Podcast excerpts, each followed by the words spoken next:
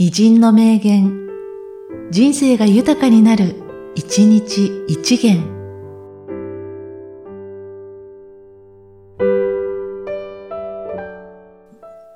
3月2日、村野史郎。私は、初めから、文学というものは、実業による経済的な防波堤の内側でなすべきものと決めていた。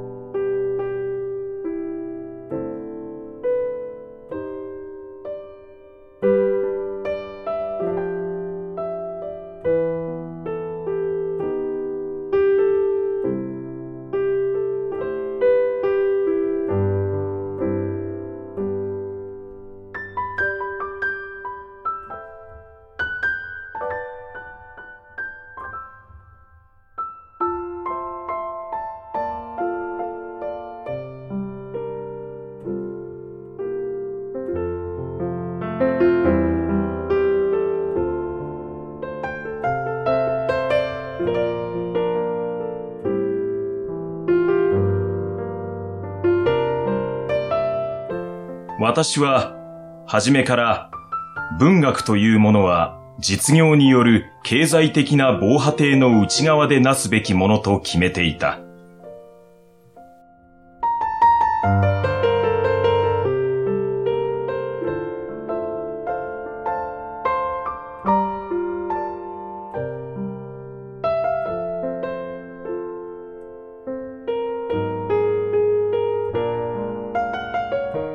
この番組は、提供、久常圭一、プロデュース、声ラボでお送りしました。